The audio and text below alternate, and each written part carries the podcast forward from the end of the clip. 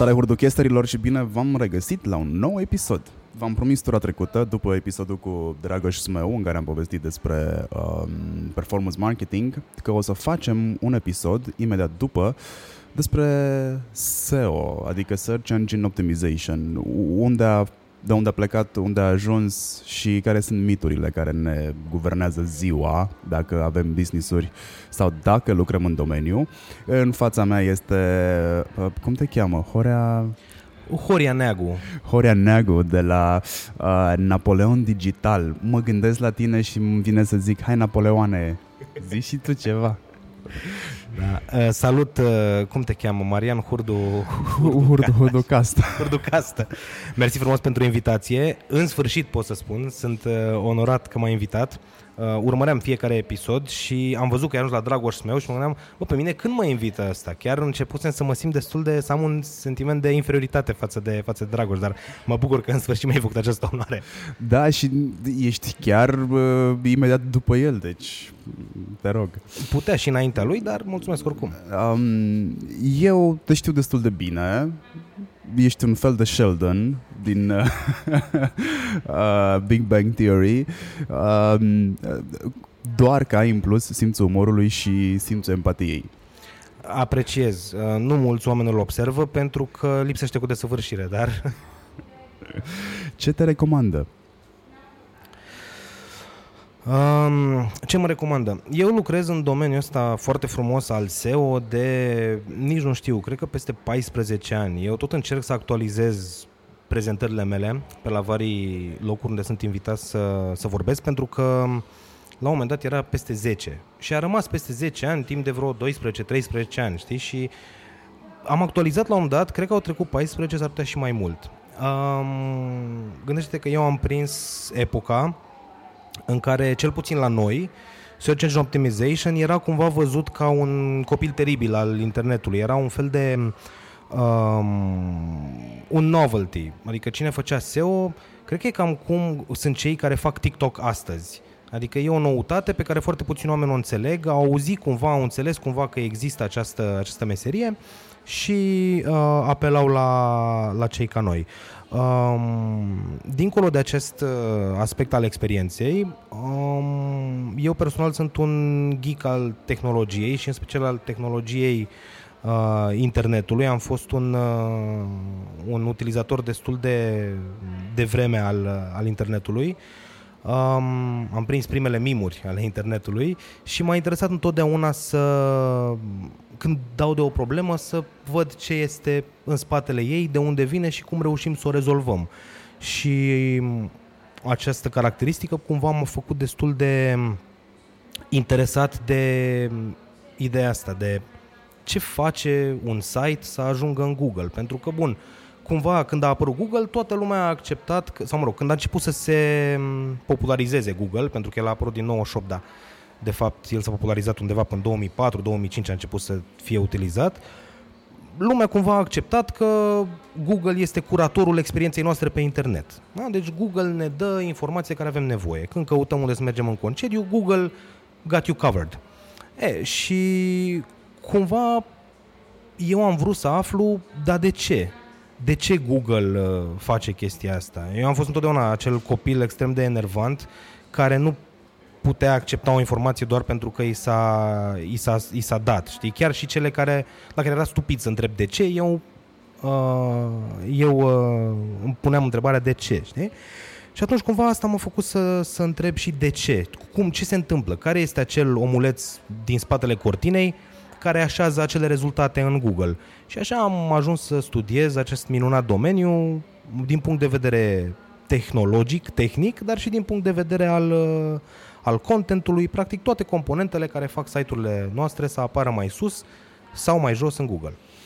Experiența ta profesională începe probabil undeva acum 14 ani în spate. În ăștia 14 ani până la Napoleon Digital, prin ce ai trecut sau pe unde ai trecut? Uh, am trecut mai mult sau mai puțin planificat prin toate etapele acestei meserii. Asta înseamnă că am lucrat și la agenție, am lucrat și ca freelancer și am lucrat și uh, la client, cum se spune, adică de partea companiilor. uh, ca, ca SEOist in-house. Deci, practic, am trecut prin toate aceste, toate aceste stadii, fiecare m-a învățat câte ceva. Um, cred că această experiență m-a ajutat să, să înțeleg um, foarte multe aspecte ale acestei meserii, ce înseamnă să lucrezi cu un client corporate, ce înseamnă să lucrezi pe bugete foarte mici, ce înseamnă să lucrezi cu deadline-uri uh, adevărate și cu deadline-uri artificiale. Am trecut prin foarte multe uh, medii, prin foarte multe domenii de activitate și am învățat câte ceva din fiecare, lucrând atât pe piața autohtonă cât și pe piața din afară. Poți să-mi dai și niște nume de agenții și nume de branduri cu care ai lucrat? Agenția unde mi-am făcut uh, junioratul și unde am învățat foarte, foarte, foarte multe a fost uh, Condiment, uh, o agenție care mai există și astăzi. La vremea aceea, Condiment era chiar una dintre foarte puținele agenții care făceau SEO. Existau foarte mulți freelanceri care făceau SEO, dar agenții care să facă SEO foarte bine și cu laborator de experimente și cu um, un mediu de, de, de învățare, nu numai de lucru, m- erau foarte puține pe piață. Um, și în momentul acela cumva um, acolo mi s-a dat libertatea de a experimenta, de a învăța și de a aplica practic foarte multe lucruri pe care le citeam online, pentru că una dintre principalele probleme și atunci ca și acum în SEO uh, este și a fost că oamenii se orientează foarte mult după ceea ce se scrie pe net um, fără să testeze practic. Știi, este ca, ca atunci când îți lipsește în domeniul științific experimentarea. Adică te uiți pe ceea ce a scris un Newton, dar nu încerci să și experimentezi cu legile pe care le-a, le descoperit el și să, și să vezi dacă se aplică și dacă nu reușești și tu să găsești niște, niște teorii complementare. Uh, dacă iei totul de-a gata, rumegat de alții, riscul este să nimerești foarte multe lucruri, de fapt avantajul e că nimerești foarte multe lucruri, dar riscul este să dai pe lângă foarte, foarte mult. Și acolo cumva mi-am, uh, mi-am început așa, știi, uh, cariera cu adevărat. Am stat câțiva ani, am și condus echipa lor de, de digital marketing um, și aceea a fost agenția pe care, aș, pe care aș aminti eu ca un fel de proving grounds. Mai târziu am lucrat și în Saci, o agenție mai puțin uh, uh, amintită atunci când vine vorba de digital marketing, pentru că ei sunt mai degrabă orientați pe branding, pe publicitate tradițională, dar la vremea aceea vreau să-și dezvolte o divizie puternică de digital și m-au adus pe mine pentru a, uh, pentru a conduce cumva această, această operațiune.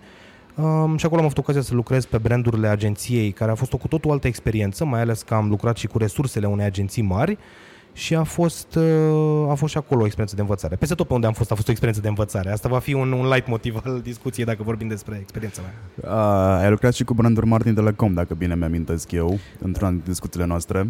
Da, într-adevăr, am Cu fost, Orange, am cred fost că. la Orange, da, corect. Acolo, acolo nu am lucrat din partea agenției, ci am lucrat ca, ca in-house. Deci am fost practic, uh, am condus practic departamentul de, de digital al, uh, al Orange sub un digital director care răspundea direct, direct de uh, COO, de Chief Operational Officer.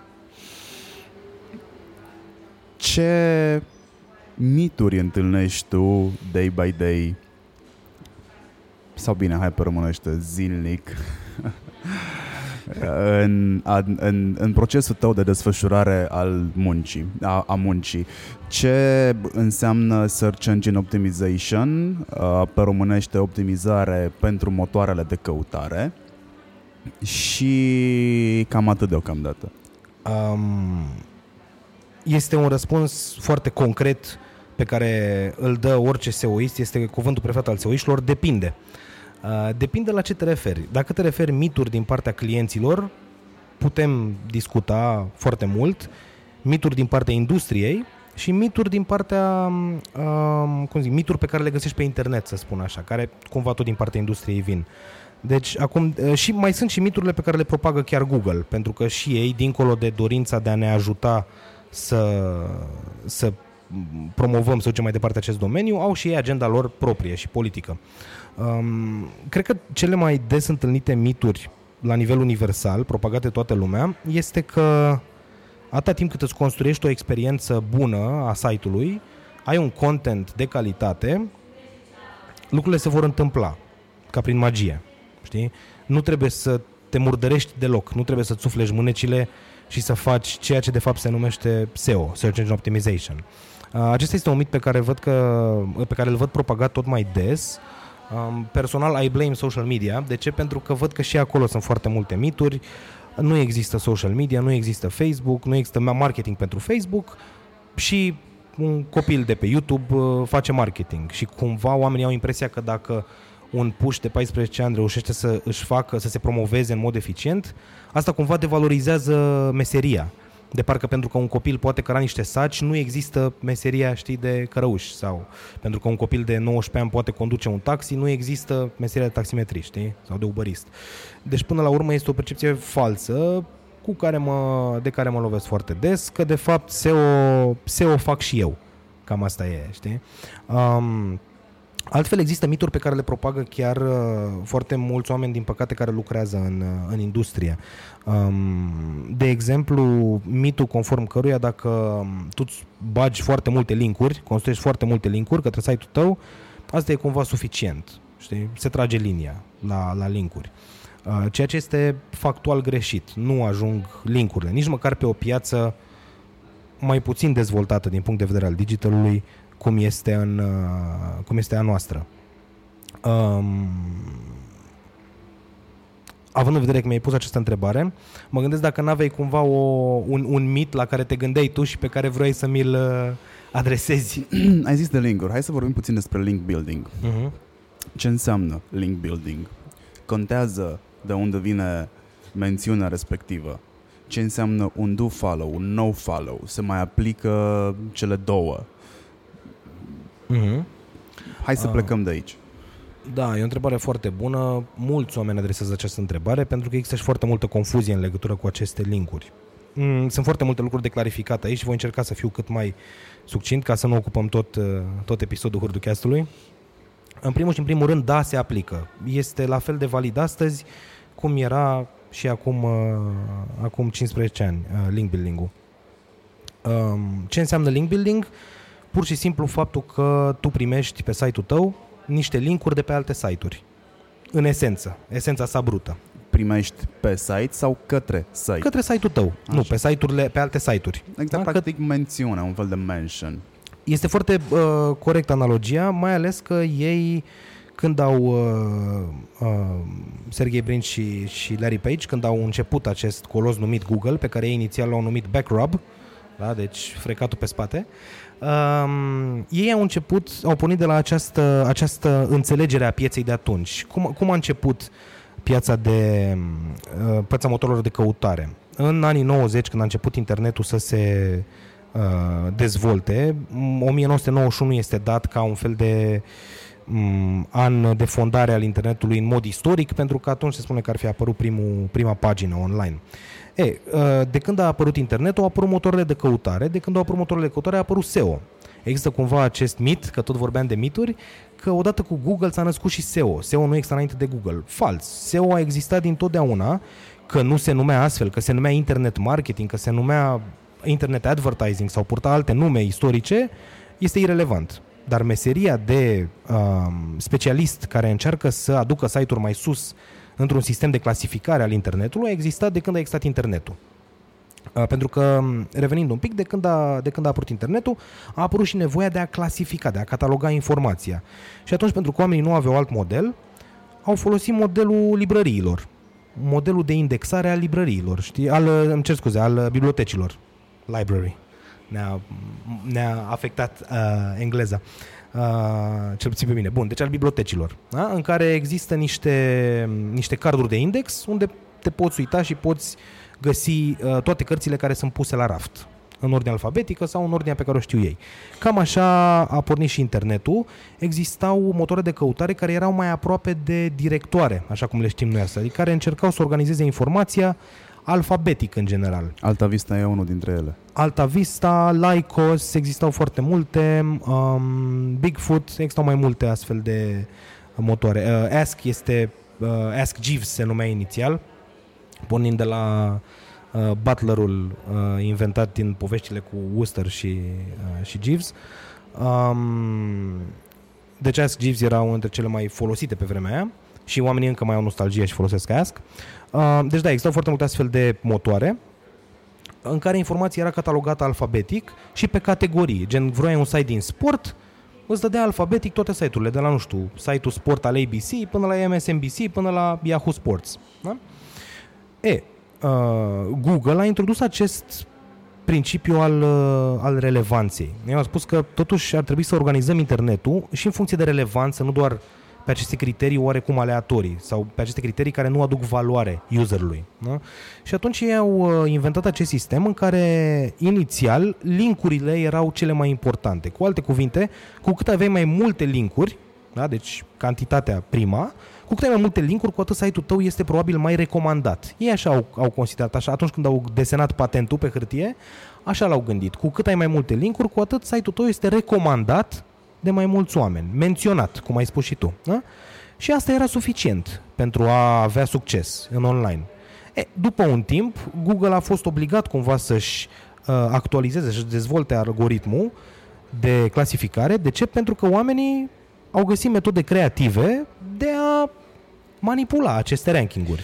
Da? Existau ferme de linkuri. Existau ferme de linkuri, existau link rings, așa numitele link rings, uh, în care îți creai un miliard de site-uri, puneai 10 articole pe fiecare și trimiteai link către site-ul tău. Articolele erau de obicei span, existau așa numitele article spinnere.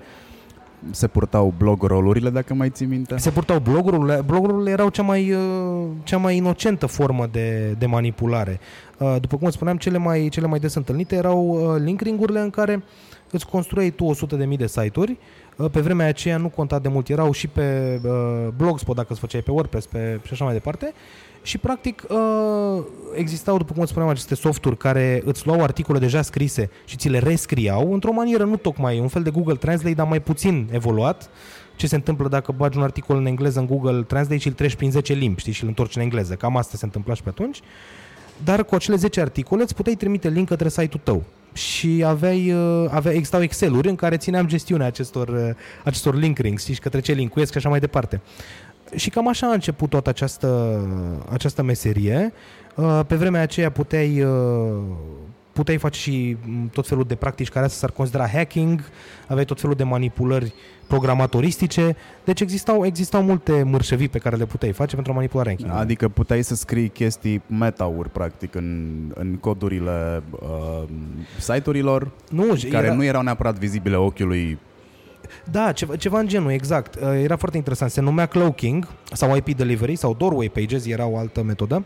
Dar practic ce făceai era că um, tu îi livrai uh, lui Google o variantă de site care era uh, compliant cu toate regulile impuse de, de Google, iar userului îi arătai altă versiune, de obicei în Flash, pentru că acelea erau cele mai râvnite site-uri la vremea aia, că erau foarte sexy. Erau foarte frumoase, cu multe grafice, se mișcau, toată lumea vrea un site care se mișcă, da? Uh, primele noastre profiluri sociale erau pe MySpace, unde existau taguri de glitter, da? care se puteau și pe high five, care se puteau face profilul să sclipească, ca vampirii din Twilight.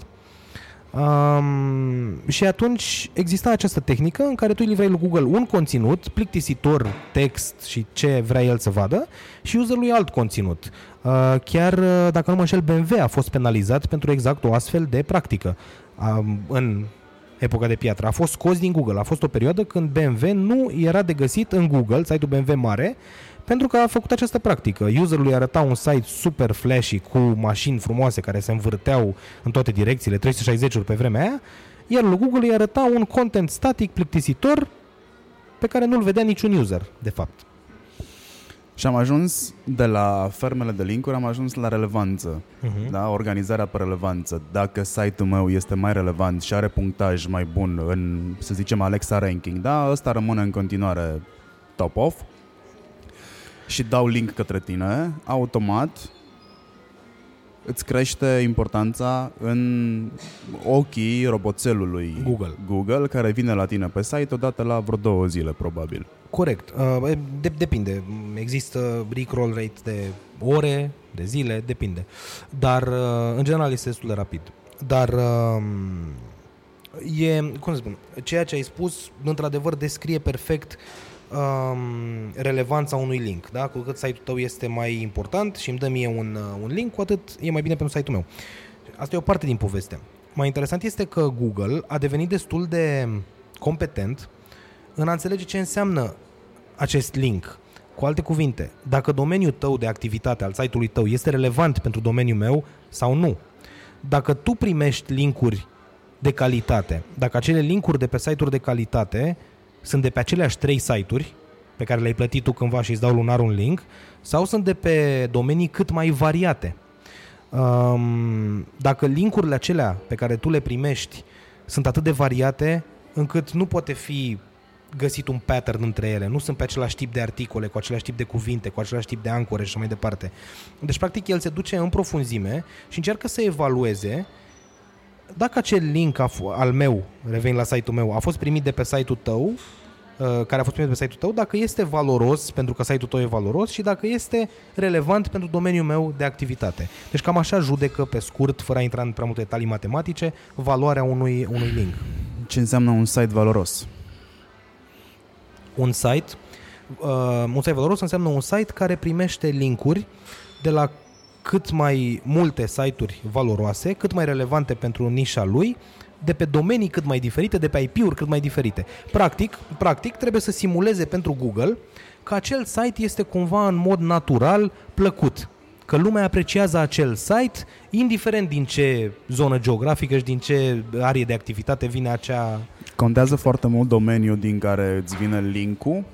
Dacă îți vine din zonă politică, spre exemplu, uh, stupid example, îmi fac site și fac tot posibilul să primesc link de la site-ul guvernului. Cum mă vede Google în cazul ăla? Aici intervine întrebarea unde te afli, în state sau în România? În România. În mă, Român... mă refer la România. În România este foarte bine să facem această distinție pentru că nu se vorbește foarte mult despre asta, dar algoritmul Google se aplică diferit în funcție de... Um, Regiunea în care ești? Mai puțin de, de, dezvo- de gradul de dezvoltare al pieței. Da? Uite, de exemplu, sunt, uh, sunt factori de, de ranking care se aplică în state și care îți penalizează site-ul pentru practici învechite și spammy, care la noi nu se aplică. Deci la noi poți să scapi cu niște practici care în state te-ar penaliza uh, instant. Tocmai pentru că Google realizează că nu poate penaliza o întreagă piață. Deci dacă există niște practici arhaice, practic algoritmul se aplică gradual pentru a nu impacta la nivel macro o întreagă piață, știi, calitatea site-urilor. Și atunci, um, de ce am făcut această distinție tocmai pentru site-urile guvernului? În state, site-urile guvernului, în special, uh, au acea extensie .gov, da? OTLD.gov. E, acele site-uri sunt văzute ca fiind site-uri high authority. Deci Google le consideră, da, inclusiv Casa Albă, deși în zilele noastre nu mai este chiar datorită persoanei care ocupă scaunul de acolo dar uh, sunt site-uri considerate high authority.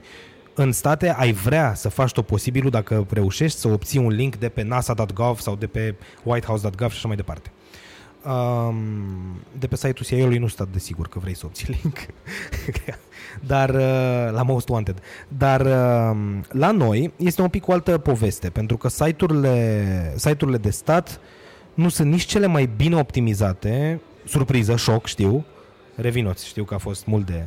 Uh, da, nu sunt cele mai bune site-uri, nu sunt cele mai bine optimizate și nu sunt nici uh, văzute ca fiind high authority neapărat. La noi, site-urile care sunt cele mai high authority sunt site-urile de știri. În general, site-urile de știri, oricât de tabloid ar părea foarte multe dintre ele, acelea sunt considerate site-uri high authority. Pentru că acelea fac și cel mai uh, bun negoț, în cel mai bun sens al cuvântului, de linkuri. Acelea primez linkuri, dau linkuri și așa mai departe. Au cea mai mare activitate. Ca să te vadă cu autoritate, ca să-ți vadă site-ul cu autoritate, trebuie să dai și tu linkuri, da, la rândul tău. Nu poți doar să primești. Uh, este ideal uh, să existe un flow cât mai natural de linkuri. Cu alte cuvinte, dacă tu, de exemplu, ai un blog, cumva Google se așteaptă ca de pe un blog să curgă linkuri către alte site-uri. E un pic dubios și este clar că te abții să dai linkuri dacă nu vede deloc linkuri dinspre tine. Da, deci într-adevăr ar fi bine să existe acest, uh, această naturalețe în care și tu dai linkuri către alte site-uri. Cum arată o strategie? Îmi fac site-ul acum, să presupunem că sunt un antreprenor care face un site de e-commerce, um, decid ce platformă aleg. Mă duc pe un WooCommerce care e legat în WordPress, mă duc pe un Magento, mă rog, aici discuția este vastă. contează platforma, by the way, Da, da? da, chiar foarte mult. O platformă poate să make or break un, un site. Dacă platforma nu te ajută din punct de vedere tehnic, din punct de vedere al flexibilității uh, și din punct de vedere al codului, efectiv, cât de greu este codul și cât de optimizabil este codul din spate, um, din start pornești cu un handicap imens. Pentru că foarte multe din, uh, dintre componentele unei strategii de SEO moderne, de la viteză de încărcare, la cod curat, um, la um, felul în care poți utiliza platforma pentru a, pentru a injecta meta-uri și așa mai departe în ea, um, toate astea cumva sunt, uh, sunt dependente de cât de competentă este platforma. Deci un CMS prost uh, poate într-adevăr să-ți, uh, să-ți dea peste cap serios uh, strategia SEO. Poate chiar uh, irecuperabil. Bun, ce îmi recomanzi? Ce platformă? Da. Depinde. Ți-am spus că va apărea foarte des. Vreau să-mi fac un, un magazin în care să vând uh, pantofi. Perfect. Depinde foarte mult de câți pantofi ai. Pentru că, de exemplu, Vreau să vând pantofi sport. Pantofi sport. Um, există, cum foarte bine ai spus, WordPress cu extensia de e-commerce, WooCommerce și cu vari extensii, vari plugin-uri care vin în completarea ei, care este foarte bună în general pentru shop-uri mici. Shop-uri de genul tricouri imprimate sau cineva care vinde niște bijuterii handmade, are 10, 20, 30 de articole în stoc. Pentru nevoi un pic mai complexe, Există Magento, există Shopify, uh, Cosmin Daraban de la noi are Gomag, o platformă axată pe nevoile, nevoile e-commerce, pe care am văzut și magazine mici și magazine mari. Uh, Există toate aceste soluții. Cea mai bună recomandare pe care ți-aș putea o da este o discuție, să, să ne imaginăm că tu ești clientul, cu programatorul cu care vrei să lucrezi și cu SEO-istul tău. Pentru că aici uh, vroiam să fac o paranteză, dar n-am vrut să te întrerup. Când spuneai că ți-ai făcut site-ul, practic anticipam că vrei să mă întrebi care e următorul pas. Și vreau să-ți spun că dacă deja ți-ai făcut site-ul, e un pic târziu să apelezi la un SEO-ist. E foarte bine și atunci, dar este deja un pic târziu.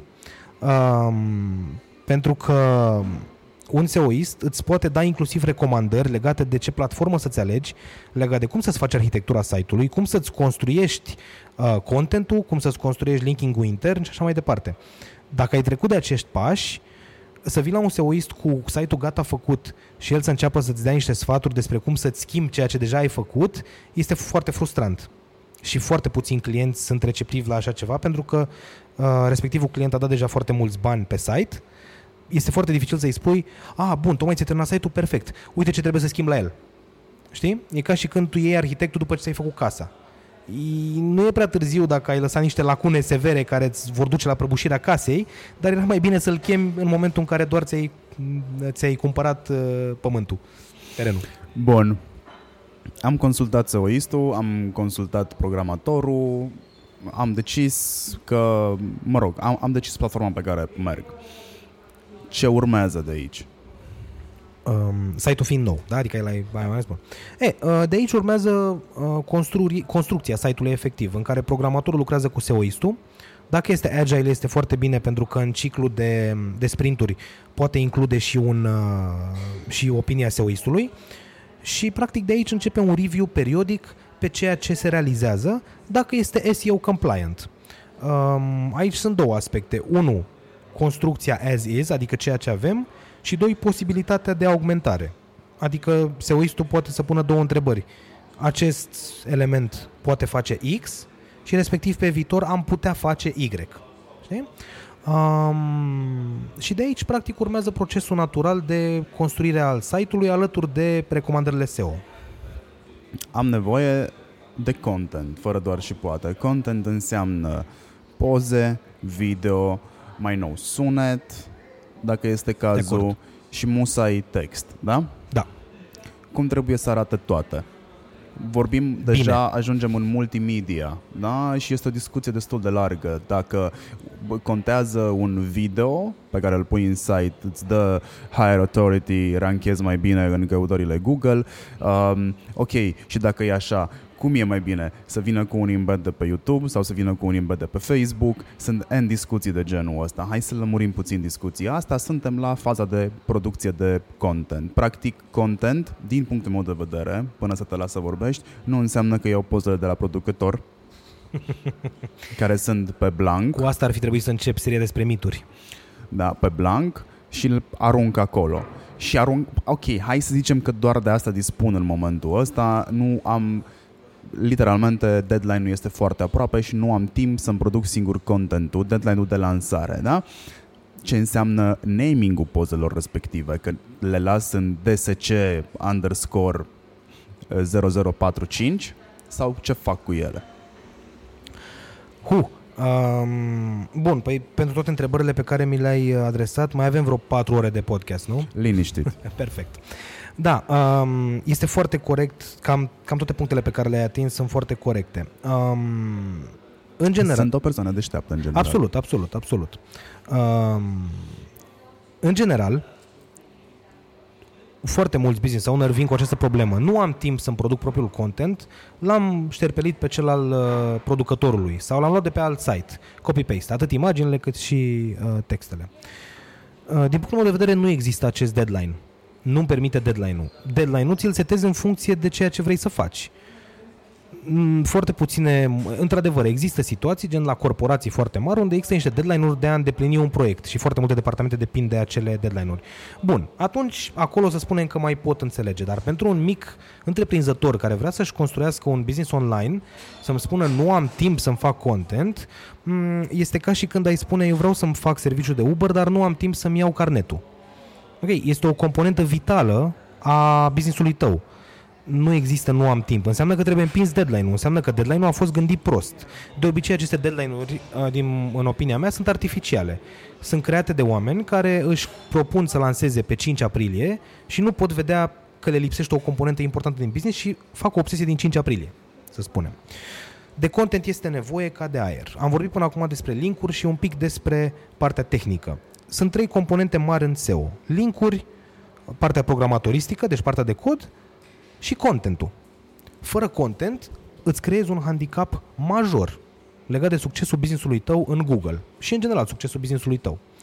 Da? Deci uh, voi încerca să nu vorbesc foarte mult despre avantajele de PR și de marketing ale contentului, pentru că aici îmi deschide o cu totul altă, uh, altă discuție, dar voi vorbi despre avantajele SEO. Dacă tu copiezi și, uh, uh, da, și preiei contentul de, la, de pe alte site-uri, indiferent că sunt furnizori sau ce sunt, uh, riști, mai ales ca site foarte nou, să fii pur și simplu trunchiat din, să fii uh, decupat din rezultatele Google. Există foarte multe căutări pe Google care se termină cu pagina de rezultate, da? deci se găs, găs, găsește Google rezultatele uh, relevante, iar apoi îți apare un mic text cu albastru. Anumite uh, rezultate au fost omise din această căutare poți să activezi acele rezultate dacă dai click pe link, ceea ce, să fim serioși, mulți oameni nu știu că există. E, în spatele acelui link, acele rezultate omise sunt în general magazine online sau site-uri unde Google a considerat că acest content se găsește aproape integral pe alte site-uri pe care le-am afișat. Nu are rost să mai afișez și aceste site-uri pentru că nu aduc nimic nou userului, da? căutătorului.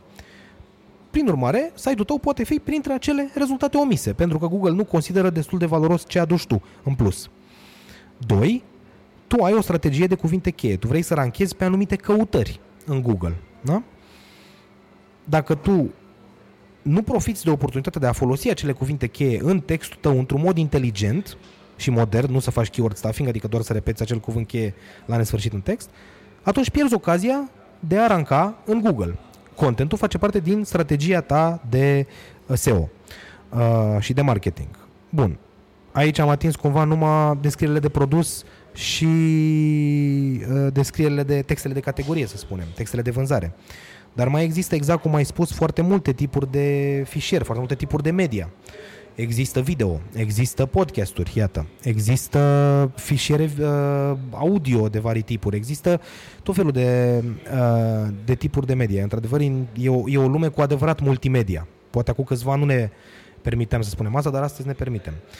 Există vari strategii pentru fiecare mediu. De exemplu, pentru podcast, că tot ne aflăm la un episod de podcast, există un markup special, niște taguri HTML cu care îți poți tăgui site-ul unde îți hostezi podcasturile, dacă nu ți le pui doar pe Anchor FM, de exemplu, și, pe, și nu le distribui prin RSS, ci vrei să ai și tu propriul tău site, există niște taguri pe care le poți aplica pentru ca site-ul tău să apară direct în Google, de exemplu când cineva caută să spunem podcast de marketing, să apară printre rezultate, să spunem HurduCast, dacă vrei să te duci către direcția de marketing, direct în Google, așa cum îți apar rezultate și pentru alte căutări, să-ți apară acolo direct, dai click pe el și îți apare o listă de episoade direct în Google. Și poți să dai click pe un episod și te duce direct pe site unde îți dă play la, la acel episod. Deci, practic, tu nici măcar nu trebuie să mai părăsești Google ca să, ca să dai de un podcast.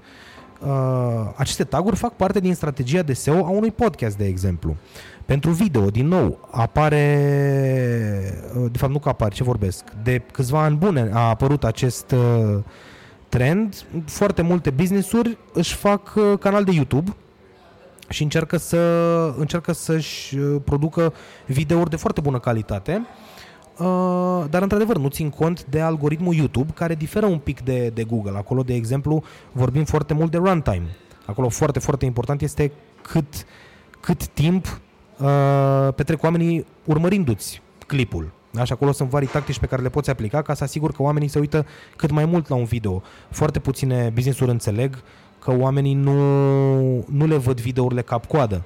Mm, dacă tu ai un video de 5 minute, s-ar putea să fie un average view time de 30-40 de secunde, ceea ce ar fi foarte bine. Și tu ai impresia că îți faci un video în mod meticulos, îți construiești un storytelling astfel încât dacă cineva arată 5 secunde în el, nu mai înțelege nimic. Este foarte greșit, pentru că oamenii nu fac asta. Foarte multe business-uri uh, se bazează foarte, foarte heavy pe, pe imaginea din video fără să-și dea seama că foarte mulți oameni își pornesc video și și-l bagă în uh, buzunar și doar ascultă audio. Și atunci dacă glumele tale, dacă uh, ceea ce spui depinde sever uh, de, de imagine, pierzi. Uh, ăsta este un trend pe care și Google îl, uh, l-a observat, pentru că nu degeaba dacă te, uh, dacă te abonezi la varianta plătită a YouTube-ului, una dintre feature-uri este, unul dintre feature-uri este că poți să-ți închizi ecranul și video continuă să ruleze, ceea ce nu se întâmplă uh, pe, pe telefonul uh, pe, pe, pe un abonament normal, dar pe un abonament gratis, practic, de un abonament, pe un profil de YouTube gratis. Um, deci există acest trend foarte clar și YouTube ia, uh, ia seamă de acest, de acest factor. Um, m-ai întrebat de imagini. Um, foarte mulți au rămas cumva blocați în paradigma pe site trebuie să-mi pun imagini foarte mari. 5000 de pixel pe 5000 de pixel, pentru că era, exista o vreme în care browserele erau incredibil de ineficiente în a randa imagini. Și atunci, cu cât era imaginea mai mare, cu atât te asigurai că poate se și vedea ceva în ea, chiar dacă site-ul ți-o, CMS-ul ți-o redimensiona. E, în zilele noastre nu mai este nevoie de asta. Dacă ai un spațiu pe site de 300 pe 300 de afișare a imaginii, poți să spui o imagine de 400 pe 400, hai, puțin mai mare și ți-o va afișa perfect. Și asta te ajută și la viteza de încărcare. Uh, m-a întrebat de numele fișierului. Da, contează numele fișierului, dacă este dsc001.jpg sau dacă este pantof minus damă minus, nu știu, 39, la măsura, sau red velvet, sau așa mai departe, .jpg. Uh, deci Aș... le denumim ca Redenumim imaginile, exact, cuvintele cheie pe care vrem să le folosim. De ce? Cuvintele Pentru... de legătură, prepozițiile contează? Uh, de obicei, uh, um, sau cel puțin în, uh, în mod istoric, uh, puteau fi neglijate, puteau fi pantof minus damă și multe site-uri există pantofdamă.ro și multe texte copywriteristice vezi avem cel mai bun pantof damă. Da? Pentru că exista acest mit cumva că a, Google nu înțelege dacă sunt pantofi de damă. În zilele noastre, mai ales de când cu cel mai recent update din ianuarie al Google, uh, acest mit cumva s-a spulberat pentru că devin importante uh, uh, sensurile cuvintelor. Da? Um, există uh, există vari uh, expresii idiomatice pe care Google începe să, încer- uh, să, să, să vrea să le înțeleagă. Prin urmare, update-urile lui recente, toate sunt bazate pe inteligență semantică. Adică în toate încearcă să înțeleagă cât mai mult din contentul tău. Prin urmare, devine important dacă spui pantof damă sau pantof de damă. De ce? Pentru că Google începe să înțeleagă care ar fi expresia firească. Poate nu în prezent, dar cu siguranță într-un an, doi acolo va ajunge. Va, va, va ajunge să înțeleagă care este expresia firească, care este expresia pe care o folosim în limbajul comun, Uh, și cum face asta? Foarte simplu. Analizează aceeași sintagmă care apare pe alte miliarde de site-uri. Dacă pe vari bloguri lumea vorbește despre pantof de damă sau uh, pantof chic, iar tu nu folosești decât pantof damă, probabil că va înțelege că tu ești altfel decât restul. Și asta nu e neapărat bine în acest context. Um, deci da, ca o, ca o concluzie care să încerce să cuprindă tot ceea ce m-ai întrebat, există vari tactici pentru toate aceste fișiere media. Nu ajunge doar să le produci, nici YouTube, nici uh, podcasturi, nici fișiere, trebuie optimizate cu tactici specifice lor. La imagini, de exemplu, dacă m-ai întrebat legat de nume, numele contribuie, nu este singurul factor, dar contribuie la posibilitatea ca imaginea ta să apară în Google Image Search. Da? Când te duci la Images, cu cât este mai bine optimizată imaginea, cu atât ai șanse să-ți apară imaginea de pe site-ul tău, care eventual să-ți aducă și trafic. L-am pus pe toate astea în ordine. Am înțeles ce am de făcut. Cu toate astea, am nevoie în continuare, bănuiesc, de un consultant pentru Search Engine Optimization, pentru că dacă Google își modifică constant algoritmii, înseamnă că am nevoie de cineva care să mă țină la curent cu tot ce se întâmplă și să-mi optimizeze site-ul pentru asta. Optimizarea asta site-ului ar trebui să o văd ca fiind o mână o spală pe alta sau trebuie să o văd ca un fuck it, sunt sclavul lui Google și trebuie să fac asta pentru că dacă nu, o să duc rău. Nu, nu o văd. O să, o să încep în ordine inversă față de cum le-ai pus întrebările. Nu aș considera că suntem sclavii lui Google. Uh, am observat această, această critică cumva adusă zeflemitor seuiștilor. Aia, voi fără Google ați fi pierduți. Așa cum spuneam și la începutul podcastului, uh, SEO a existat și înainte de Google și va exista și după fatidicul sfârșit al lui Google. De ce? Pentru că atât timp cât va exista informație pe internet sau pe un alt mediu, va trebui să existe cineva care să o organizeze și businessurile vor avea interes să fie mai în față. De-aia există merchandiseri în Carrefour, în magazine, da? Pentru că cineva trebuie să așeze marfa mai în ochii clientului și se fac studii, da, care sunt cele mai potrivite itinerarii pentru a apărea biscuiții mai în față. Uh, prin urmare, nu știu dacă suntem uh, sclavii lui Google, nu îmi fac griji filozofice legate de în ce măsură depind eu de Google și cât de submisiv sunt față de Google. În principiu nu suntem foarte submisivi pentru că Google vrea să o luăm într-o direcție, iar noi încercăm să manipulăm acea direcție. Uh, deci pentru cei care își fac cumva nopți nedormite pentru că sunt sclavii unei companii, se pot liniști prin faptul că se pot vedea ca niște rebeli care manipulează. Eu o văd mai degrabă ca pe o colaborare. Uh, colaborez cu Google ca Google să primească uh, informație relevantă pe care să o dea mai departe drept informație relevantă. Userul final pe care l-am tot timpul în minte câștigă, Google câștigă, câștig și eu în condițiile astea. Corect. E, este, o poți vedea ca pe o relație simbiotică, într-adevăr. La fel văd și relația dintre tine, owner de business, și Facebook sau Instagram. Toți urmăresc ceva. Și de obicei, toți trei actorii ăștia pe care i-am menționat urmăresc același lucru. Scurtătura și relevanța. Corect. Um, eu aș spune că parteneriatul este mai strâns între SEOist și, și între consultantul SEO practic și owner, deci business owner, pentru că uh, el te angajează pentru a-i uh, îngriji interesele de business. Pe când Google are în special interes să fie el cât mai relevant. Sigur, interesul lui este și să te, să te determine pe tine să, să-i dai lui bani în, uh, prin, uh, prin Google Ads, să bagi bani în Google. Dar dincolo de asta, uh, el cumva dorește să fie relevant pentru că asta este moneda lui de schimb. În ziua în care Google va deveni irelevant și va începe să livreze rezultate tot mai proaste, în acea zi va pierde din, uh, din importanță, va pierde din utilizatori. Pentru că asta este uh, forteul lui. Oricine a făcut, a depus efortul de a încerca alte motoare de căutare, le-a observat neajunsurile și a găsit frustrările cu acele motoare de căutare. De exemplu, foarte mulți sunt, uh, sunt uh, foarte mulți oameni promovează uh, motoarele de căutare privacy-centric, cum este DuckDuckGo. DuckDuckGo este un motor foarte bun, uh, din păcate, într-adevăr, are lacune, are carențe severe față de Google. Uh, există nenumărate motoare de căutare, Yandex, Baidu, Bing, bună oară.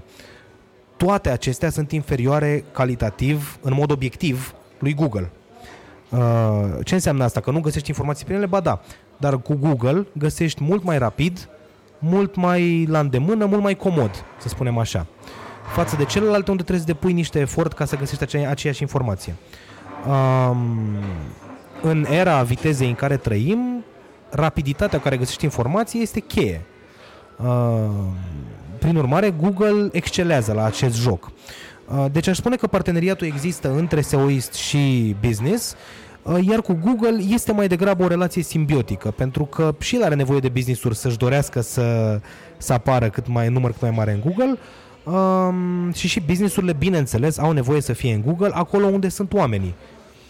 Variantă de mobil, redimensionarea site-ului cu HTML5 sau teme care sunt în stare să se redimensioneze, ce aleg?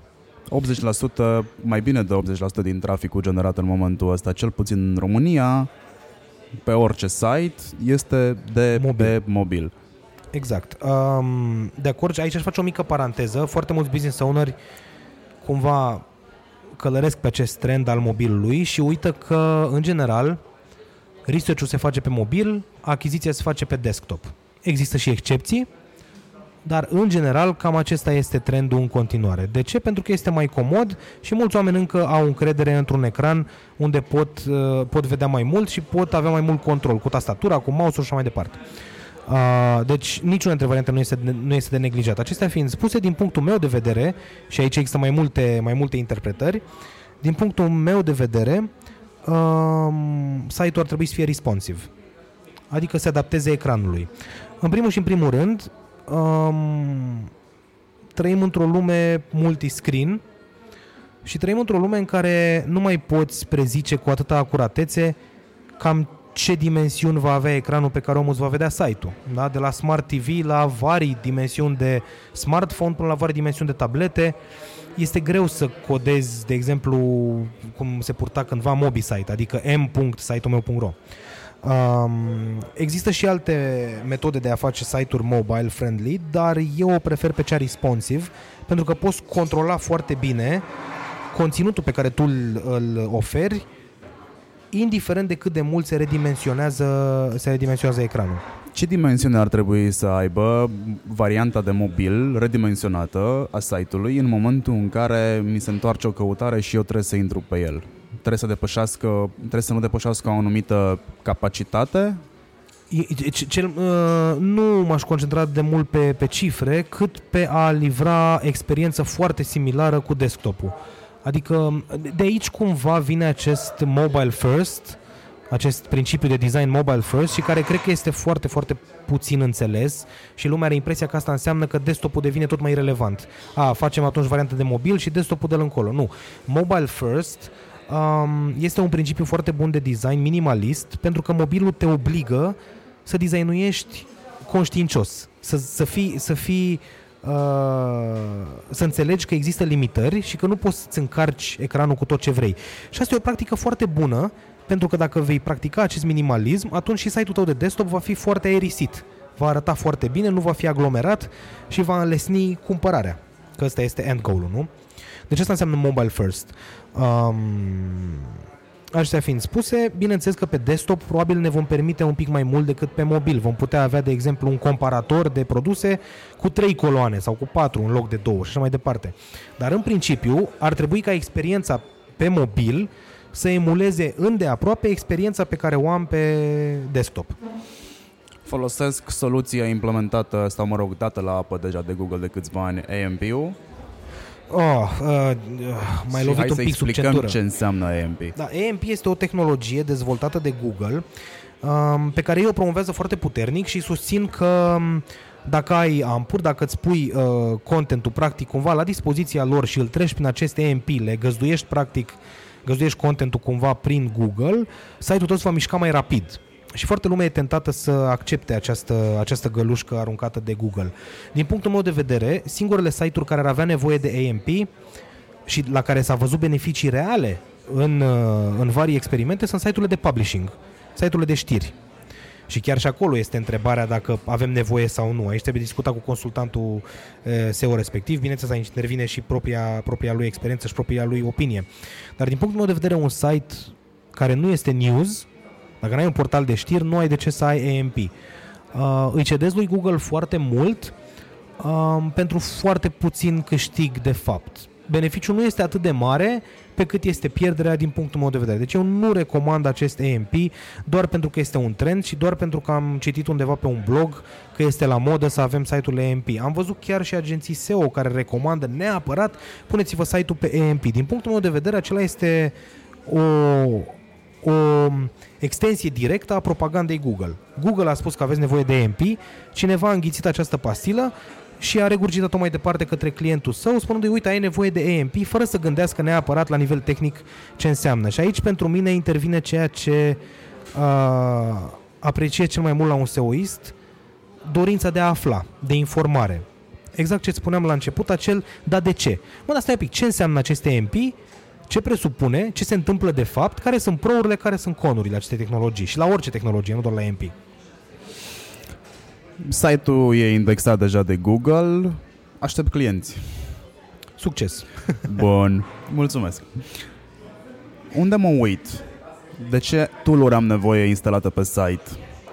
Um, cei care ne ascultați și mai aveți puțin habar despre chestia asta o să râdeți, dar găsim în 2020 oameni care încă nu știu că ar trebui să aibă um, Analytics, Analytics. E, codul de Analytics instalat pe site, care în definitiv e o chestie extrem de simplă, durează literalmente câteva secunde dacă spui minte la contribuție să faci chestia asta cu două taburi deschise, ăla de Google și celălalt unde să-ți inserezi codul pe care ți-l dă Dacă Google. ai două ecrane e cu atât mai simplu. Exact, e mult mai simplu.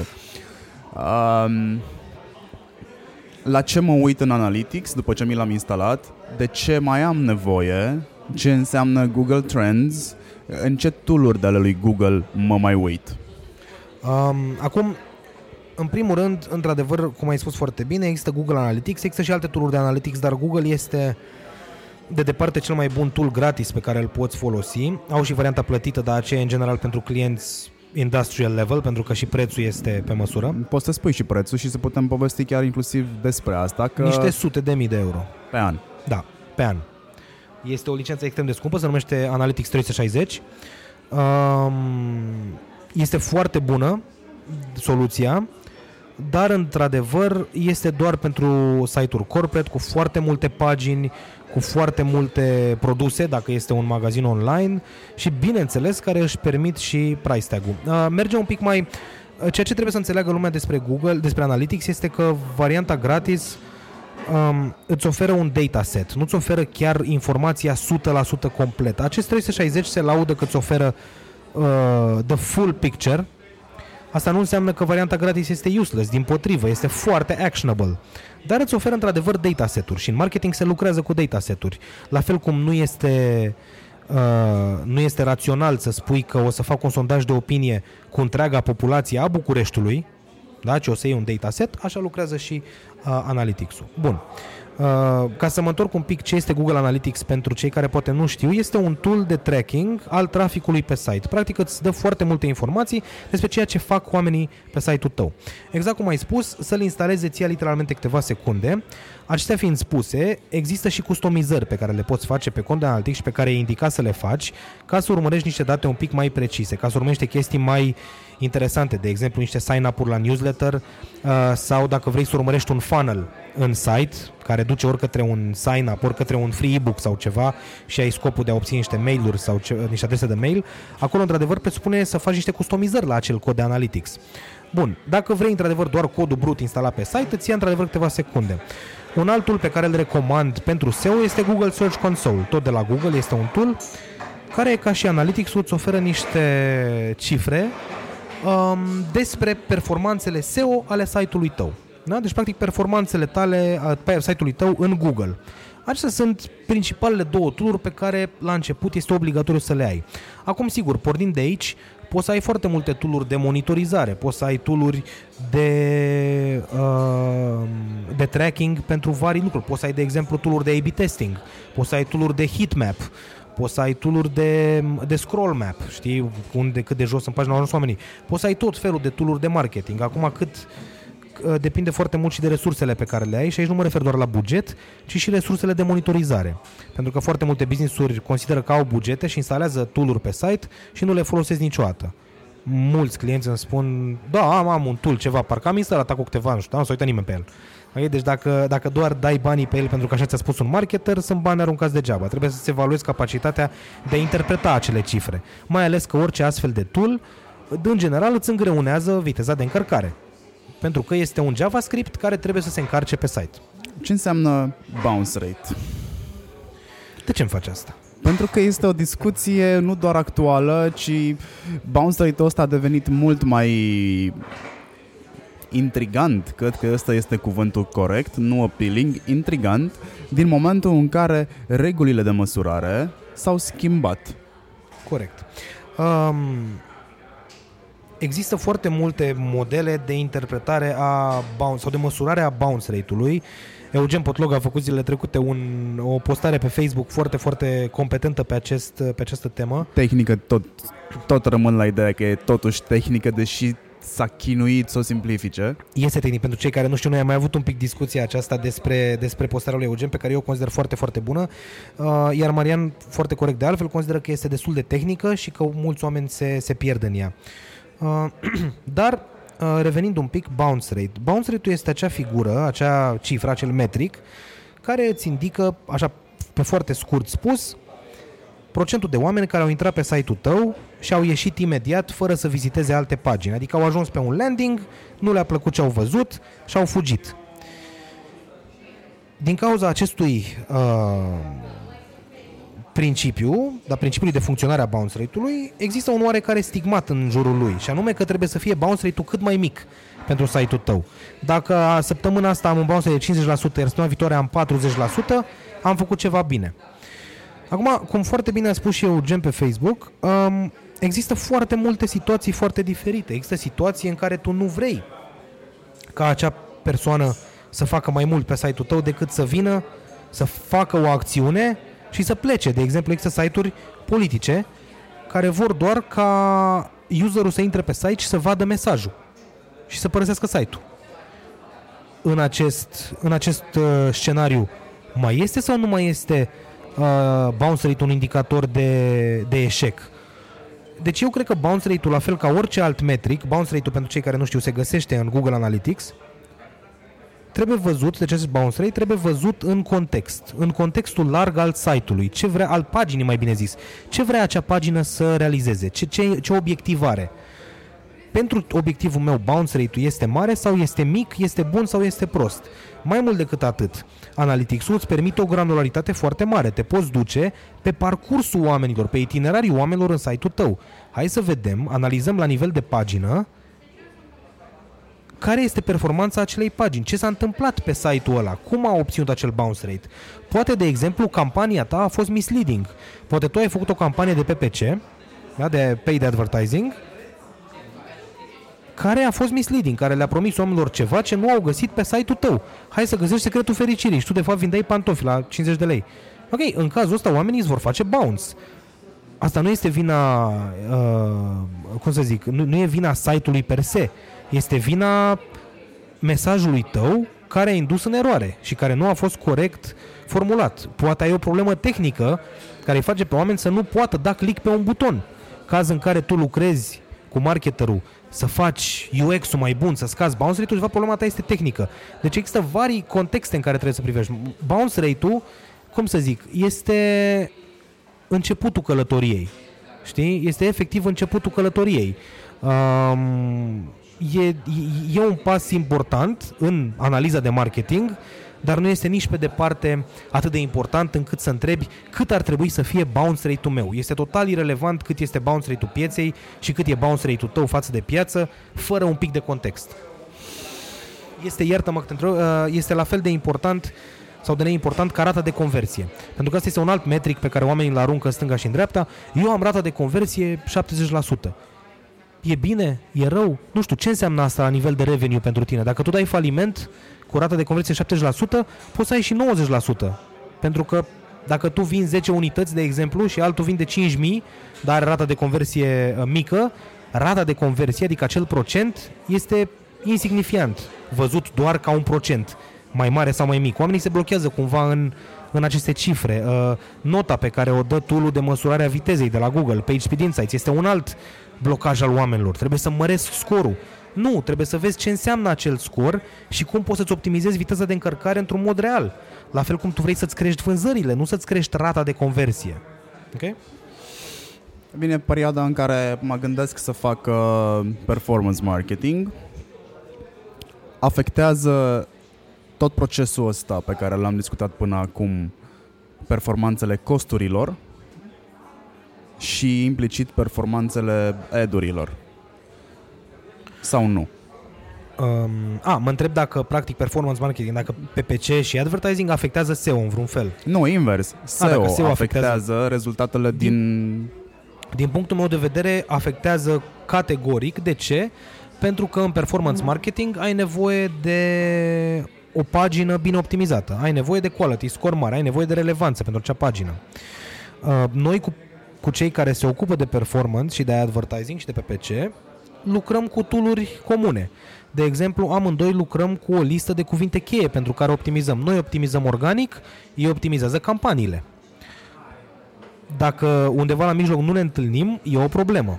Cele două, uh, cumva, nouă ne place, suntem ca avocații cu doctorii, nouă ne place să, mai, să ne mai ciondănim, să ne împungem pe peciștii cu seoiștii, dar în principiu sunt două meserii complementare pentru că ambele lucrează pentru binele clientului.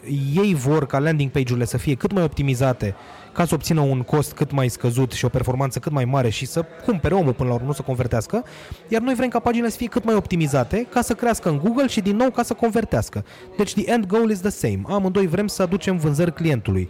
Prin urmare, ar trebui să existe o colaborare între PPC și SEO, astfel încât să lucrăm pe aceeași linie. Da? Noi să optimizăm paginile uh, cumva completând campania lor PPC, iar ei să-și construiască în spate uh, campania PPC, astfel încât să, uh, să, să, să, să se regăsească cumva ceea ce este și pe site.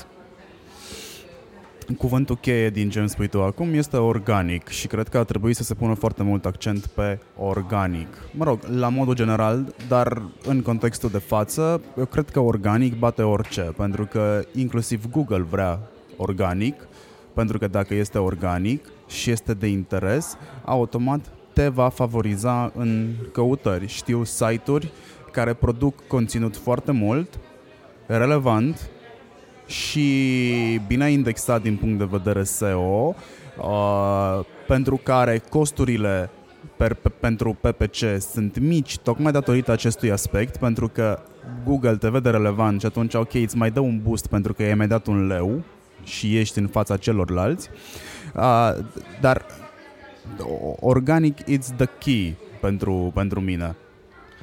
Um, există, uite, ca să ajungem și la antagonismul dintre SEO și PPC, există într-adevăr întrebarea PPC-SEO. Din punctul meu de vedere, după cum îți spuneam, sunt complementare, trebuie făcute ambele. Fiecare are un avantaj și un dezavantaj. E discuție mai complexă, dar uh, rezumând la esență, SEO îți aduce rezultate uh, fără bani, bineînțeles, plătești uh, programatorul, plătești SEO-istul, SEO-istul uh, și multe alte lucruri, dar uh, în principiu nu plătești rezultatul pentru că apar organic, dar ia timp, ia la nivel de luni și este un efort constant să te menții, iar PPC îți aduce uh, trafic și hopefully și vânzări dacă ți-ai făcut treaba bine fără efort imediat, deci în momentul în care pornești mașinăria, uh, dai drumul campaniei, deja începe să ruleze, deja începe să-ți vină traficul dar în schimb ești dependent de spending, de plat, de bani. Cu cât dai mai mult, cu atât ai mai uh, bune rezultate și când închizi uh, robinetul de bani, se încheie automat și campania. Dispar din Google, din spoturile alocate pentru advertising. Deci acestea ar fi avantajul, respectiv dezavantajul fiecăreia dintre cele două componente ale unei strategii de marketing. Ca să contribui la organic ai nevoie doar de ce vorbim noi aici sau trebuie să complementezi cu PR, campanii de PR, cu uh, campanii de uh, marketing, hai să zicem deja clasic, că mă duc în social media, că uh, apar în presă și așa mai departe. Contează chestiile astea sau stau eu în bula mea și fac SEO și paid? Um, din punctul meu de vedere, o strategie de marketing nu poate fi completă fără o strategie de social media. Um, social media este văzut și de Google ca fiind o componentă foarte importantă a societății noastre. Este imposibil să nu vezi asta. Ei au avut chiar o tentativă eșuată de a se bate cu Facebook, și anume Google Plus, căruia au pus cruce foarte recent pentru că nu a marketerii îl foloseau. Plusul ăla era un semn că se va pune cruce. Ei au avut multe, au avut multe tentative, Google Buzz, Google Wave, au avut multe încercări de a se bate cu cei care fac altceva în piață, uh, toate eșuate. Uh, dar ce vreau să spun cu acest Google Plus este că e, e, o, e, un, e un indicator clar că Google înțelege importanța social media. Au avut un update la un moment dat, acum câțiva ani, numit Google Caffeine, în care indexau rezultate din social media. Adică dacă tu căutai, de exemplu, uh, uite că suntem în, uh, în momentul coronavirus, dacă tu căutai informații despre un subiect uh, fierbinte din momentul acela, îți apăreau carduri cu rezultate din Facebook și Twitter. Da? Deci indexa rezultate din, practic, ceea ce scria, de exemplu, MSNBC și chiar oameni de rând pe Facebook. Da? Deci, practic, indexa influenceri. E, toate, toți acești pași, toate aceste încercări ale lui Google sunt un indicator clar că gigantul din Mountain View se, se, se ia seamă, ține seamă de social media um, și cumva algoritmul înțelege social media. Acum, există o corelare directă între rankinguri social media, există multe discuții, dar concluzia aproape clară este că nu. Acestea fiind spuse, există clar semnale sociale care, pe care Google le, le observă, pentru că un social media bine făcut îți aduce și trafic, îți aduce și relevanță, îți aduce și autoritate, îți aduce și notorietate. Uh, îți aduce semnale de brand. Lumea ține seama de brandul tău, scrie pe brandul tău, care este un factor pe care Google îl ia în considerare. Deci semnalele de brand există pentru Google. Prin urmare, social media, în mod indirect, putem spune că îți influențează SEO, și că dacă tu nu faci social media, pierzi o foarte importantă componentă de marketing. Doar pentru că nu-ți influențează direct rankingurile, uh, nu înseamnă că, ți, uh, că o poți neglija, nici pe departe. În zilele noastre consider că este vitală o campanie de social media pentru succesul brandului tău. Sigur că acum totul se rezumă la, la cost efficiency pentru un, uh, un business și depinzând și de cât de mare este, trebuie, să, trebuie să-și facă niște calcule și să vadă ce își permite cu adevărat să facă. Dar din punctul meu de vedere, dacă nu încerci măcar să-ți scalezi o campanie de social media la nivelul tău, la potențialul tău, pierzi foarte, o componentă foarte, foarte importantă de marketing și și mai important, pierzi o componentă de word of mouth, care este vitală în zilele noastre. Scade traficul venit din căutări. E undeva sub 50% traficul global? Traficul pe site-uri global, da, scade din căutări. Adică oamenii nu mai intră pe site, sunt mulțumiți cu excerpturile pe care le primesc. Aceasta este o provocare pentru, pentru site-uri. Um, foarte multe site-uri de informare au avut de pierdut cele care câștigau destul de bine din advertising pe vremuri, care dădeau de la vreme, la condițiile meteo, la ora exactă în Boston, în momentul ăsta și așa mai departe, au de pierdut pentru că, într-adevăr, Google afișează, afișează acele uh, featured snippet, acele rich data și toate, uh, toate informații, toate cardurile acelea din Knowledge Graph care îți dau răspuns imediat. Dacă vrei să afli anul în care s-a născut Ștefan cel Mare, tot ce trebuie să faci este să să bage acest query, această căutare în Google și Google îți va da imediat rezultatul. Asta nu înseamnă că nu poți profita de, aceste, de această componentă. De exemplu, există modalități de a-ți optimiza site-ul pentru a apărea în Google pentru, de exemplu, rețete sau uh, articole de genul uh, top 10 nutrienți de care ai nevoie în dieta vegană, nu știu, whatever. Google îți afișează un card cu primele 3-4 bulleturi din site-ul tău, dar ai un view more și ai și uh, linkul către site-ul tău. Foarte mulți oameni dau click pentru că vor să vadă articolul complet.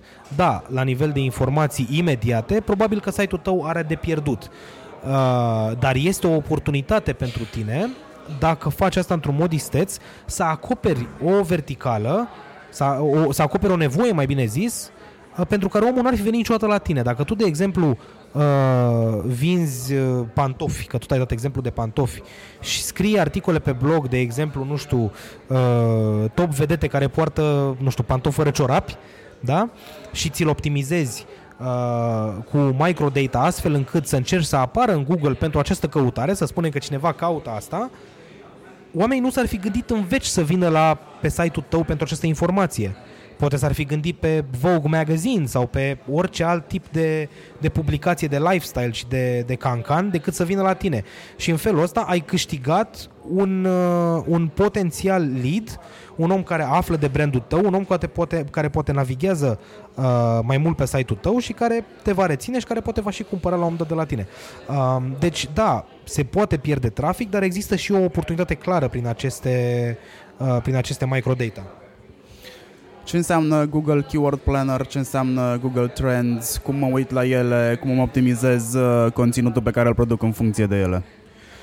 Google Keyword Planner este unul dintre multele tooluri de keyword research, adică tooluri care te ajută să cercetezi ce cuvinte cheie să folosești. Practic îți indică, îți dă idei de cuvinte cheie pornind de la cuvintele pe care tu deja le-ai, uh, le ai în minte. Uh, și în afară de asta îți arată și volumul de căutări aproximat, uh, volumul de căutări lunare în Google, aproximativ. Există multe astfel de tooluri care fac aceeași uh, treabă multe mai bune decât Keyword Planner-ul. Uh, Keyword Planner-ul este gratis și este de la Google și mulți de aia apelează la el. Google Trends este un tool care îți arată efectiv tendințele din ultimele luni, din ultimii ani, din ultimii 10 ani pe anumite căutări.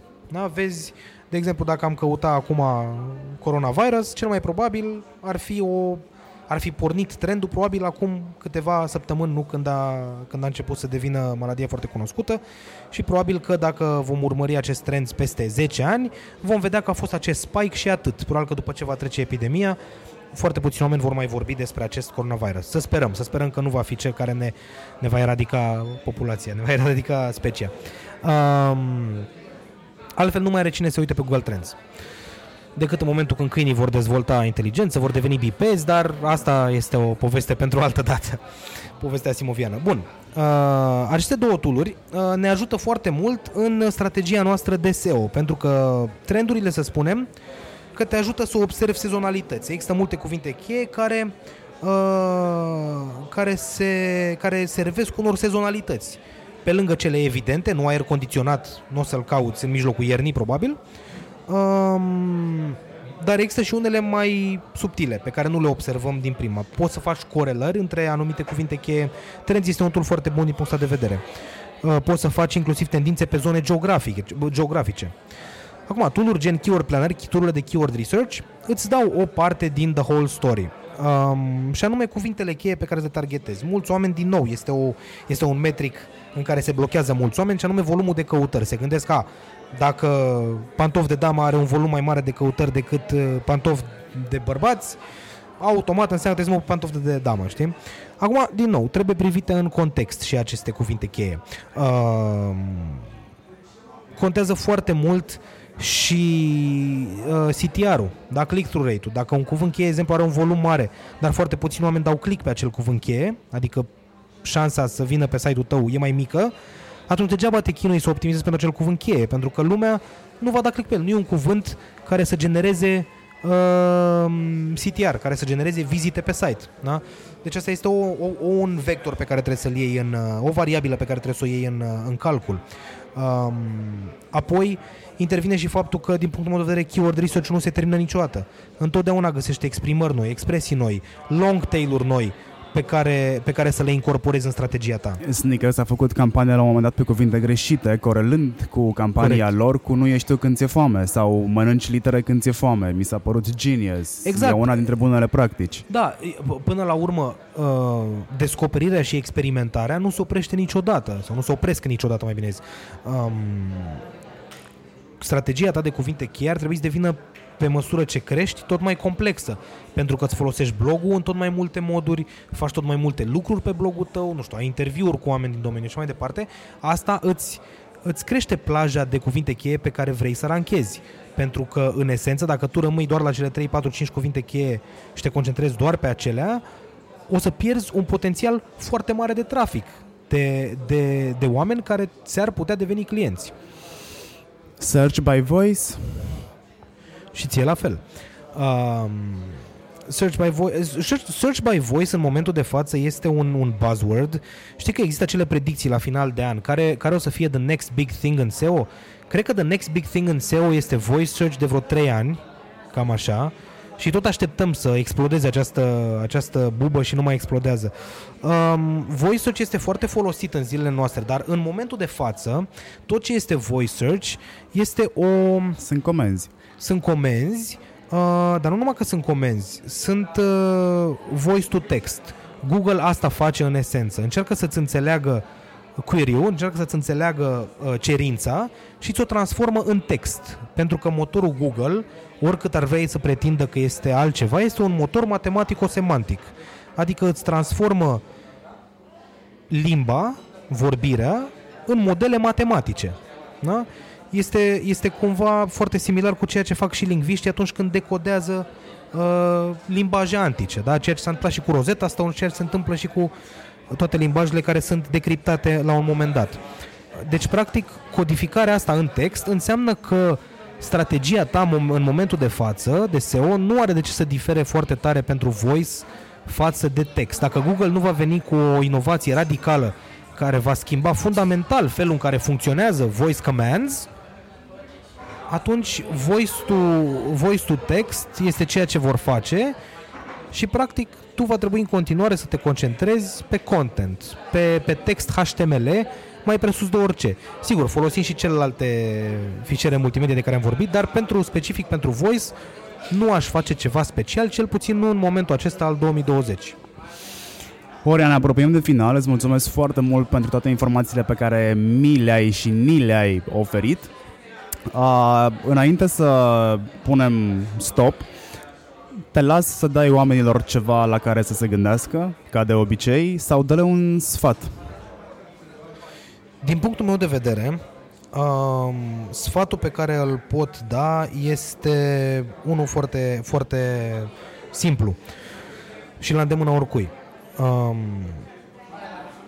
dacă vorbim despre un business online, um, fie că tu o știi sau fie că nu o știi, ai nevoie de SEO, într-o formă sau alta. Nu neapărat de serviciile mele sau serviciile, nu, ai, ai, ai nevoie de SEO. Google este cel mai de departe, cel mai folosit website din întreaga lume. Și când oamenii nu folosesc Google, folosesc Google. Pentru că Google acum nu mai înseamnă doar site-ul google.com sau google.ro sau alte variante locale. Îl ai pe telefon, îl ai în vari bare, îl ai în vari aplicații ca uh, motor default. Practic, de- deja a intrat în, în limbă cuvântul, în limba engleză, cuvântul to Google it, da? Just Google it. Nu prea, și, și în română, practic, caută și tu pe Google, nu? Dacă mă întreb ceva și eu nu știu, sau n-am chef să-ți răspund, zic, da, caută și tu pe Google. Prin urmare, dacă vrei să fii acolo unde sunt oamenii, vrei să fii pe Google. Um, dincolo de această simplă realitate, um,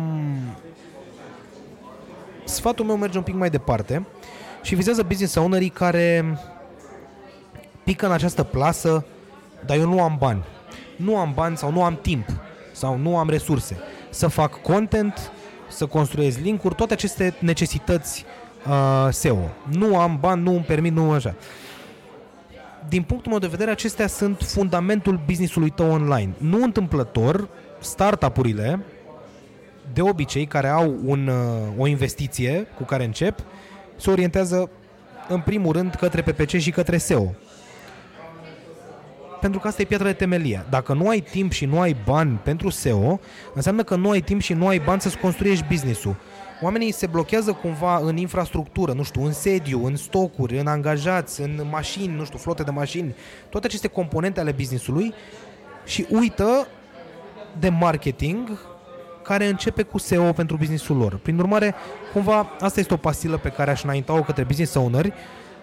Ideea asta de nu am timp pentru SEO, mie mi se pare ridicolă și de fiecare dată când o aud mă abțin uh, de la râs, pentru că nu există, nu poți să nu ai timp de să investești în să nu ai timp sau să nu ai bani sau să nu ai chef să investești în SEO dacă vrei succesul businessului tău. Să faci, de exemplu, PPC peste un site care nu este deloc bine optimizat și nu se găsește în Google, nu e indexat, e praf din punct de vedere tehnic, este o risipă de bani um, și este cumva contraintuitiv. În loc să faci o investiție în SEO și apoi să completezi cu investiția în PPC, tu arunci banii pe o campanie PPC, te îmbeți cu apă rece că îți merge, fără să-ți faci calculul de bottom line, să vezi cu adevărat câți bani câștigi și câți bani ai investit în tot acest efort, pentru că nu se fac aceste calcule de obicei, um, și te păcălești că, băi, uite, am băgat uh, 1000 de euro și am scos 1200. Bun, înseamnă că merge, că am profit de 200, fără să-ți dai seama că acela nu este profit.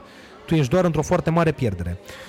Prin urmare, Uh, asta ar fi așa un mesaj pentru toți cei care, și nu o spun într-un mod agresiv sau zeflemitor, o spun cu toată sinceritatea, un mesaj pentru cei care copiază content de pe alte site-uri pentru că nu au timp să facă SEO, care uh, se așteaptă ca programatorul să le facă SEO pentru că ei nu au timp sau nu au bani pentru SEO. SEO este punctul zero al businessului tău online. Succesul businessului tău online nu poate exista fără SEO. Degeaba încerci să apelezi la alte canale dacă site-ul tău este praf. Este ca și când tu intri într-un magazin și este noroi pe jos și magazinul stă să cadă pe tine. Poți să investești în OOH cât dorești tu. Dacă omul când intră în magazin cade magazinul pe el și umblă gândacii pe rafturi, crede-mă că a doua oară nu va mai păși în magazinul tău oricâte miliarde ai investit tu în OOH sau în campanii TV și media. Exact la fel este și în SEO. Și acestea fiind spuse, îți mulțumesc foarte mult pentru invitație, a fost o foarte mare plăcere. Mi s-a părut că a trecut foarte repede timpul și aștept următorul episod în care vrei să vorbești despre SEO. Uh, cu siguranță vor mai fi solicitări. Îți mulțumesc foarte mult că ți-ai făcut timp. Îți mulțumesc pentru explicații încă o dată. Uh, dacă vreți să dați de Horia, îl găsiți pe Google, Exact, pe, pe Google, pe Facebook există, există Facebook-ul Napoleon Digital, uh, practic pe toate canalele importante. uh, sau apelați, bineînțeles, la Marian Hurducaș pentru un alt episod Hurduchest cu Horia Neagu, dacă doriți să mai dați de mine. Dacă vedeți evenimente la care Horea este invitat sau uh, traininguri în care Horea este trainer, musai să mergeți acolo, pe lângă faptul că o să fie fun with Horea, o să învățați o tonă de lucruri noi, mult mai multe decât baza pe care am pus-o noi aici. Vă vă mulțumesc că ați stat cu noi, vă vă mulțumesc că mi oferiți feedback. Dacă mai aveți, spuneți-l, pe toate rețelele sunt, pe unde dați de mine, aștept feedback. Uh, dați steluță pe Apple Podcast, dați follow, lăsați chiar și comentarii, dați mai departe episodul ăsta, ajută ca platformele să înțeleagă că Hurduchest este relevant pentru cât mai multă lume. Vă mulțumesc și ne auzim cu siguranță data viitoare. Salut! Salut!